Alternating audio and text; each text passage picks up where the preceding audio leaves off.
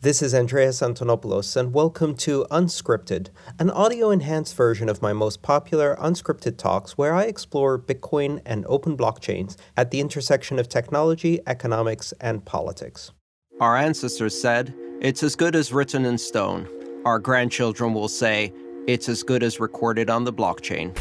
Caution Unscrypted is not for all audiences. Side effects may include loss of appetite due to a sudden and unexpected obsession with disruptive technology, and confusion about whether you understand how money really works. Job dissatisfaction and a desire for rebellion have been reported. Entrepreneurial activity may occur upon standing. Unscrypted may lower your ability to tolerate bankers and lead to contempt for all unearned authority, which could become permanent. If Unscrypted gives you an irrational feeling of hope for the future of humanity, please click subscribe immediately. Listener discretion is advised.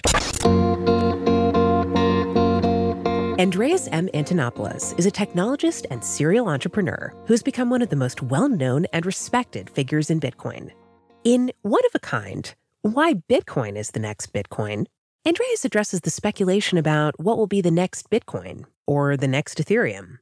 Echoing previous talks, like invest in education instead of speculation, he argues that the focus on searching for the best investment or time to buy amid a sea of pump and dump schemes is a worse way to spend your time than gathering knowledge about how these systems work. He also tells the story of how he bought Bitcoin for the first time, why it is not the get rich quick scheme you may think it is, and the ways they could fail. This talk took place on July 12, 2019, at the Athens Bitcoin and Blockchain Tech Meetup in Athens, Greece. This series is called Unscrypted for a reason. All of Andreas's talks are performed without slides or notes. You can find corrections and clarifications in the podcast description. When I go around the world um, and I talk about open blockchains and cryptocurrencies, people often have different motivations. They ask me different questions about this technology, right? Now, in Greece, a lot of the interest is about how to find ways to invest Okay, so how many people are interested in investment? Great. And how many people are interested in technology? You're lying. okay, so, and people ask me often, what should I invest in? And I don't do investment advice, I'm a technologist. But tonight, what we're going to do is we're going to talk about that. So, um, tonight's talk is about the next Bitcoin, which is a question I get all the time, which is what is going to be the next Bitcoin, right? Sometimes I get asked what is going to be the next Ethereum. Um, and so that's what I want to talk about tonight. And in order to help you, I'm going to start by telling you the answer at the beginning as a spoiler. So the next Bitcoin, which you might consider investing in, is going to be Bitcoin. But here's why and, and this is important to understand. A lot of people are looking for an opportunity to invest in something that did what Bitcoin did since 2009. They're looking for an opportunity to find the next thing that's going to be super successful, that's going to maybe do uh, 10x or 100x in its price. Not going to happen. And the reason it's not going to happen is because Bitcoin was created and born in very, very unique circumstances. So what are those circumstances? Um, some people call this Bitcoin's virgin birth, the Immaculate Conception, right? Uh, which I'm sure is blasphemy, especially in Greece, but that's okay. So what do we mean by the virgin birth of Bitcoin? You got to realize that back in 2009 when Bitcoin was launched, and if you went to anyone and you said, hey, how about instead of governments doing money, the internet does money? And everybody was like, yeah, that's, that's never going to work. That's no, that's, that can't work, no. Um, and then if you explain, no, but it's a really interesting algorithm. Um, first of all, most people, when they hear the word algorithm, they automatically switch off right? Unless they're computer scientists, you say algorithm, they're like, there must be someone else at this party I could talk to. because this person just said algorithm, so like we're not there. If you say it was very interesting, like it's a decentralized system that allows you to create a monetary supply of deflationary assets that distributed in a fair method through proof of work consensus. And then at that point, they're really like, there must be someone else at this party I can talk to. So you got to realize in 2009, nobody believed any of this shit could actually work, which is why it did. Because if you believe it works, what are you going to do? If you actually believe this thing is going to do 10x or 100x, it's going to increase in value 100 times, what are you going to do? You're going to sell everything you have and buy this thing, and then when it becomes 100 times bigger, you're rich, you go home, you retire, I don't know, right? You go to better parties. And if you know that, then everybody does it. And if everybody does it, then it doesn't happen, right? One of the most guaranteed ways you know that this technology is in a bubble is when people you haven't seen since high school call you up, like me, and they're like, hey, Andreas, remember me? no, not really. Remember me? Um, is this a good time to buy Bitcoin? I heard that the price, yeah? Is this a good time? No. If you're calling me for the first time in 28 years to ask me, this is a clear indication to sell, probably. Like at this point, I, am beginning to think I should sell because if it's beginning to attract your kind of people who had no interest, you know, the same people who called me crazy two years ago, now's the time to get out. This is what happens with markets. If too many people think that it's a sure bet, you're dealing with suckers, right? And as they say in poker, if you can't tell within 30 minutes who the idiot at the poker table is, you're the idiot, right? so if you're like, no, this is a sure thing, I've told all my friends about it, everybody believes me, you're like, okay, now is the time to get out. And I really advise people again and again and again invest in understanding the technology, invest in skills, invest in education, invest in knowledge. Because knowledge doesn't lose 40% of its value in a weekend. Knowledge doesn't crash. Knowledge doesn't get hacked by the latest group of hackers. Knowledge doesn't get banned by the government or whatever announcement. Knowledge is not tweeted about by President Donald Trump as happened today. Bitcoin got tweeted about by President Donald Trump today. Yeah. He said it had no value and is probably used by criminals. I'm sure he asked some of his friends. So the bottom line is knowledge and education is an investment you can make that will last. And even if Bitcoin fails, the knowledge and education you get from Bitcoin doesn't go away, right? But anytime I tell people that, they're like, yeah, okay, um, but what should I buy? No, you should educate yourself. Yeah, yeah, but what should I buy? Um, and that's the problem, right? Because if you have an indication of something you should buy, you shouldn't really go buying that, okay? And if you need to ask someone else what you should buy, that means you don't understand the technology well enough to make that decision on your own? Are you confident enough to say, I think this technology has some unique differentiation, good market fit, the timing is right, the momentum of the market, the liquidity is there. Like if you understand all of that, then okay, you're qualified to make that decision on your own. And if you're not qualified to make that decision on your own, you really shouldn't be investing in this thing, right? So is it an investment or not?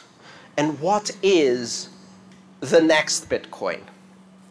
And that's the fundamental problem because there is no next Bitcoin. Bitcoin was able to achieve what it achieved because nobody for three or four years believed that this thing could work. That's why it did what it did. When you see someone investing in a technology that every single person around them think is insane, and then they make a hundred times a return on their investment, the reason they made a 100 times return on investment is because everyone around them thought they were insane. They were taking an enormous risk, right? I'll tell you about the first time I bought Bitcoin. Okay? So I had known about Bitcoin for almost a year. And I was reading all of these scientific papers and I was trying to understand how it worked. And it was very interesting to me as a computer scientist. I was very interested in the technology, but I also wanted to try to use it. So in order to try to use it, I needed to buy a tiny amount of Bitcoin. So I, my comfort at that point was I need to buy like $100 worth of Bitcoin. So in 2012, I decided I'm going to buy $100 worth of Bitcoin. Now, in order to do that, I had to go to a grocery store to use a service called MoneyGram, where you stand in front of a red telephone in America and you call someone so they can charge your credit card to transfer money. And this is used mostly by poor people who don't have a bank account in order to pay their bills. So you put cash in the machine or you give cash to the person at the grocery store. And once they verify that, they send that cash so you can pay your electricity bill or your telephone bill. It's used by people who don't have bank accounts. I use that service to send $100 to an exchange in Japan, which was the only exchange that existed for Bitcoin at the time, called Mt. And if you know anything about Mt. Gox, you know all of the horrible things that happened after. But they didn't happen to me at the time, because I actually managed to buy some Bitcoin that way. Every single person in my life said that I was crazy. Not only that I was crazy, but that I had lost all of my money, which I was okay with. All right, it's $100. Now, people today want the same answer. They want to find out, what can I invest in today? Where I can put in $100 and it's the next Bitcoin and it does one of these things. And the simple answer is that that doesn't exist. And the reason it doesn't exist is because the whole world is looking for that. And when they're looking for that, what happens is people with a lot more experience in markets and a lot more money than you are now interested. So if they see something they think could work. And what do I mean by work? I don't mean they think this is the technology that could replace Bitcoin. What I mean is they think that you will think that this is the technology that could replace Bitcoin. They're like, oh, lots of people who know nothing about investments will think this is the one. It's got slick marketing. It's got some people on the web page. It's got some fancy words like quantum, AI, drones, autonomous, and people who know nothing about this market, the people who are looking for the next Bitcoin, are going to believe this is the next Bitcoin. So what they do is they get into the market with a lot of money when the price is really early on. Then they wait for all of you to go, oh, I'll just put in 100 euro. Where, what's wrong? Worst case, I lose my 100 euro. Yeah, that's exactly what's going to happen. And that system of investment is called pump and dump, right? So what they do is they put money into this investment. Then they go out on social media and they buy people to go and say, this is the next thing, this is the next thing. You go in and say, I'll just put in 100 euros just in case. You know, I mean, maybe I could get lucky. You're better off playing the lotto, right? You're better off playing Pro, Propo? Do they still have that here? It's like the football sweepstakes. And so as soon as lots of people who are not informed about these investments go and buy it with their little 100 euro investments, they then do the second part of the plan, which is called dump. Right? So they did the pump, now they do the dump. And what they do is they sell all of their shitcoin and then the price crashes, but they made a huge return on investment. And all of the people who put in 100 euros just in case go, oh, that wasn't the one. But this next one, that's IoT, AI, drones, and quantum, is going to be the next Bitcoin. So then they repeat, and so on and so forth. The bottom line is that Bitcoin happened at a moment in history when nobody was expecting this thing to work. And none of the people that were really involved in the early days believed that this was a good investment. They believed it was an interesting technology. And in order to try and use that technology like I did, you had to get some of it to try out. So it kind of accidentally became an investment. And by the way, if you think that story starts with, and then I went to the grocery store and I picked up the red phone and I bought Bitcoin at $2 and then I became rich, right? That's not how it works. That's exactly what happened. I bought $100 worth of Bitcoin. Each Bitcoin was $2, so I bought like 50. Next week I bought another 50, right? And then you're like, oh, yeah, so, oh, wow. This is how it actually works. Three months later, it goes from $2 to $8. And I go, yeah, score! I quadrupled my investment. Which means that now if I sell my $200, I have 800 fucking dollars. I can buy an Xbox. So I sold it all and bought an Xbox. And this keeps happening again. That this has happened to everybody who's gotten involved because it's very easy to think, oh, I would understand immediately that this investment would go to like thousands of dollars. But if you told me in 2012, oh, it's $2 now, but in 2019 it's going to be $13,000, I'm like, yeah, right that's never going to happen. And if I told you today, let's do the same experiment. If I told you today, in three years it's going to be $150,000, how many of you think yes? Yes. Okay. that's unrealistic. That's totally unrealistic. It might happen, right? But it might not. And do you take that kind of risk? Do you take the risk in January to say, oh, it's 3,000, it's been crashing for two years straight, now's a good time to buy? Everybody thinks they do that. The strategy seems simple. On its face, buy low, sell high. In practice, what you end up doing is a somewhat similar strategy called buy high, sell low. Where what you do is when everybody gets excited, you buy some. Then it crashes, then you panic, then you sell it at the lowest price, and then you keep repeating that. How do I know? Done it right? Who hasn't? Okay, really, who hasn't? Oh, okay, five people. Very good. So the bottom line is that we're all looking for this next opportunity, and the reason it's not going to happen is because of the unique circumstances. I like to think of this a bit by comparing it to biology, right? And if you think about biology and you understand how evolution works and how an environmental niche or area works.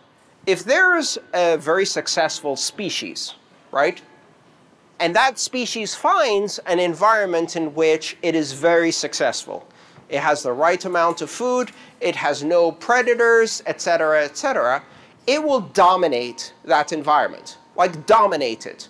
Think, for example, what happened when um, stupid Europeans introduced rabbits to Australia.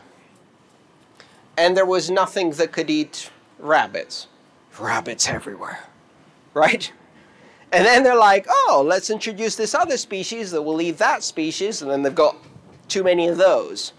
Because if you do that in an environment where there's no anything fitting in that particular niche, right? And it has no predators, and it has plenty of food, what is it going to do? It's going to fuck all day until there's lots of rabbits, right?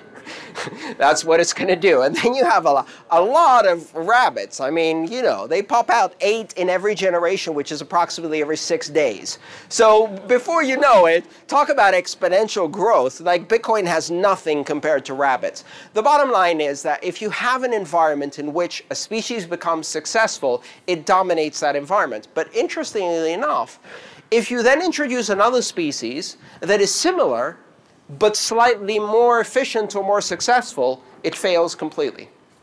Why? Because that environment has already been dominated. And simply a sheer numbers mean that the new species, even if it's more efficient, cannot propagate in that environment because there's five of it and there's six million rabbits. So even if it manages to be very successful, it doesn't meet very many of its own kind, but it keeps meeting rabbits, right? And every time there's an opportunity for food, a whole bunch of rabbits show up. This is the idea of biological evolution. If you have an environment in which there is one organism that is very successful, it dominates that environment, and it then closes that environment to everything else that can fit in that environment. So what happened with Bitcoin? Bitcoin found a very unique application, and that was non-government money that can spread globally, that is completely uncensorable, decentralized, unstoppable, and borderless in a pure digital form.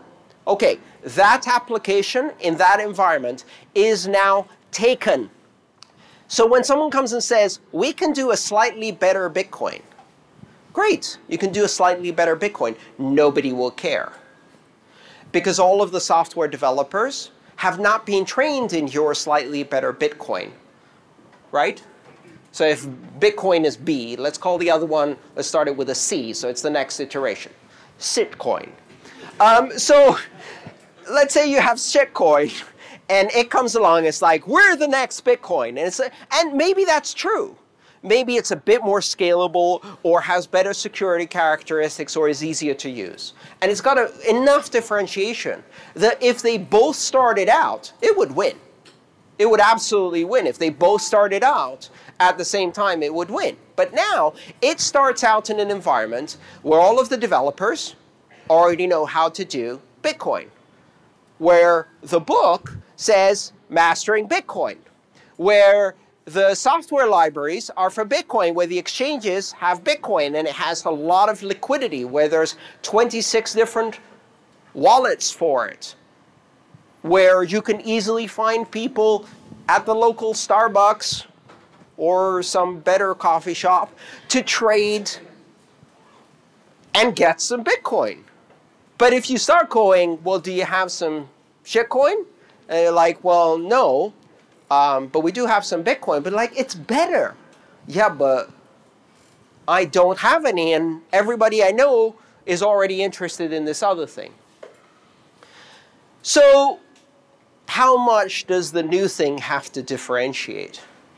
Well, this is the real challenge because if it differentiates enough, if it's different enough from Bitcoin, well, then it's no longer occupying the same environmental niche. It's no longer competing against Bitcoin. Now it's competing for something else, and maybe it becomes dominant in that space. And in order to do that, you have to do a lot of hard work. Because if you want to start a new cryptocurrency with its own security, you have to bootstrap that security in an environment where people are going to attack you on day one. On day one, nobody attacked Bitcoin. On day two, nobody attacked Bitcoin. On day 1074, nobody attacked Bitcoin. Nobody had really heard of it. Nobody thought it would work. On day 2500, nobody attacked Bitcoin, right? It took years before anybody thought this thing would actually work to start attacking it, and by that time, it was strong enough to resist the attack. Now you go out and you're like, I have an idea, and it's better than Bitcoin. Everyone goes, and it, they attack your system, and the next morning it's gone, right? Because you get hacked, you get crashed. You go out and do proof of work, oh, I've got a new proof of work algorithm, and everybody comes in with their GPUs. Why do they have GPUs? Because they've spent the last five years mining Ethereum or whatever, right? So they have plenty of GPUs. They're like, oh, could I take a few thousand GPUs and throw it to this new coin and see if I can dominate the network? They sure can, right? So then they dominate the network, there goes your security. They're like, oh, okay, we can't do proof of work. Let's do proof of stake proof of stake is going to be much easier. Because then what it really needs in order for someone to attack it is rich people. Oh, shit. There's lots of them, and they're all trying to break crypto now. So you start proof of stake, and who buys all of the stake? Rich people. And the only reason rich people didn't buy all of the Bitcoin in the beginning is because they thought it wasn't going to work. But if you try to do it today, they're all looking for the next Bitcoin that they can sell to you, to the people who don't know any better. I remember when Ethereum launched, and I remember receiving the email that Vitalik sent out to ask for comments. And this was in December of 2013. And he sent it out to a bunch of people in the space and he said, listen, I've got this new idea. We're looking for developers, we're looking for investors, and I'd like to invite you all to read the white paper. So I went and I read the white paper. And I had one question, and this question was, why are you not doing this on Bitcoin? Why would you go to all of the effort of launching a separate chain? So I called Vitalik on Skype, and I talked to Vitalik in his kitchen. and he patiently explained to me that he had already tried to do it on Bitcoin. He had tried to do it with what's called the Mastercoin protocol on top of Bitcoin, and he had very quickly realized that Bitcoin was too specific to work for the purpose that Ethereum was.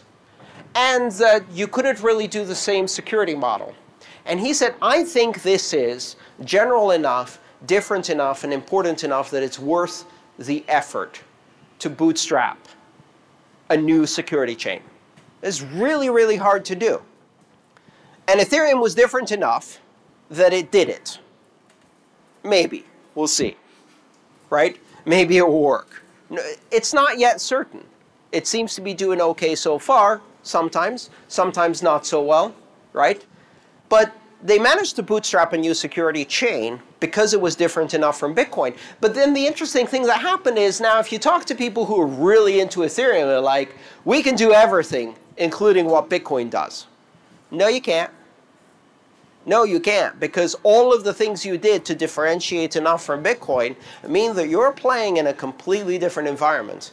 You're playing for the generalized, flexible smart contract space, and every choice you make for that design means you can't play in the highly specialized, highly secure, robust, we can resist attacks from governments space for the open free money of the world application that Bitcoin already fully occupies. Ethereum can't be the next Bitcoin. But the funny thing that happens next is while Ethereum people are like, we could be the next Bitcoin, some other people are going, yeah, but we could be the next Ethereum. and before you know it, everyone in Ethereum is looking over their shoulder and going, who are you? Where did you come from? Why are you coming from my application? It's okay because they can't be the next Ethereum either for exactly the same reason the application space for a virtual machine-based general smart contracts application platform is solidly occupied by Ethereum. Not because it's the best, but because it got there first, survived long enough, and did okay-ish for long enough to dominate the space. And now, all of the libraries are for Ethereum, all of the application developers are for Ethereum, and as a result, if you're trying to make your own thing to compete against that, you can't find enough attention. So there isn't an next Ethereum because that space is already taken. What does it take for one of these technologies to be replaced? What does it take for something to replace Bitcoin or to replace Ethereum? It doesn't happen because someone invented a slightly better solution or even a much better solution that will work. Instead, it can only happen if the system that already occupies this space fully fails on its own. So in order for something to be the next Bitcoin, first Bitcoin has to fail. Like really spectacularly fail.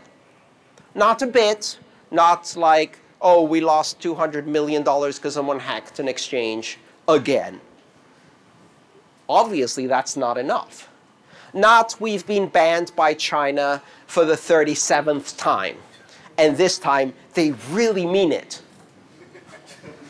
that's not enough, right? Not Trump just called us drug dealers. Eh. Not enough. Like, we've been called drug dealers before by more serious people.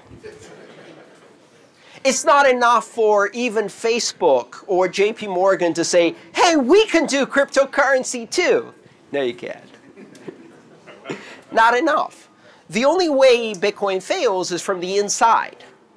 It has to fail because of a, a critical vulnerability that cannot be fixed or that people don't want to fix. It has to fail because of a failure of community.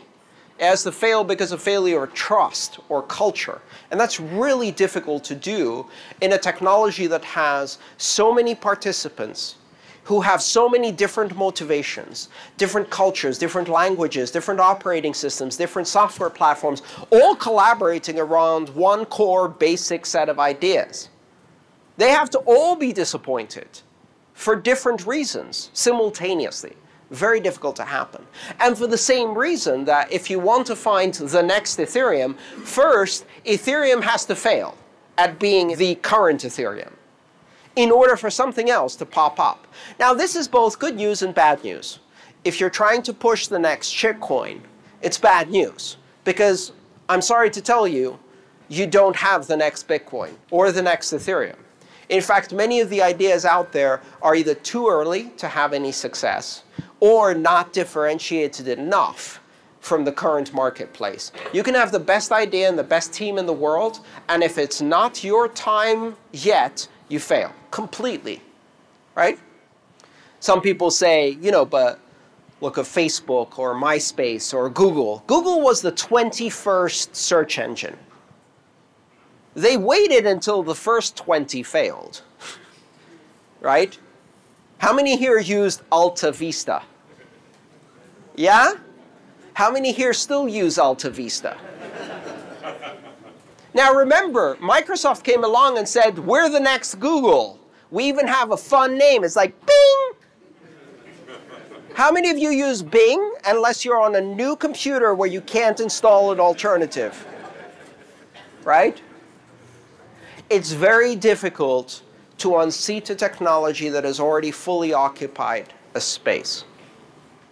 Now, the good news is, at the same time, that if one of these technologies fails and vacates that environment, we now know that it's a rich environment that can support a very, very successful system. Which means there will be a whole line of candidates waiting to be the next X which should be really bad news to all of the governments and regulators and large corporations that are hoping so hard after 10 years of evidence that it's just not happening that this year Bitcoin will surely fail. This year Bitcoin will get shut down. They've been hoping. They've been telling themselves, don't worry, there's no way governments would allow this. There's no way this will be successful. And after 10 years of being wrong, they're still holding on to hope that this thing will fail on its own because they have no fucking clue how to compete with it. Well, here's the bad news for them. The moment it fails, every single competitor that has a slightly better solution, and specifically the ones that fix the thing that caused it to fail in the first place, will flood that environment and bootstrap something new. And if they're really smart, if they're really smart, they're going to call it Bitcoin because that's the best branding you can do. And so it never dies because who occupies the space and has the name keeps changing. But you still occupy the same space. And maybe even you still occupy the same name. And that's why the next Bitcoin is Bitcoin. Thank you. The narration for this episode was done by Stephanie Murphy. Production and show notes were organized by JR with administrative support from Erica and production assistance from Jessica. The original video editing was done by Adrian Tano. Sound engineering by Dimitris Angelidis from Sampi Media. The Unscrypted logo was designed by Davi Barker, and the music, used in both the video and audio versions of these talks, is called Unbounded by Orfan. You can find him at facebook.com slash O-R-F-A-N.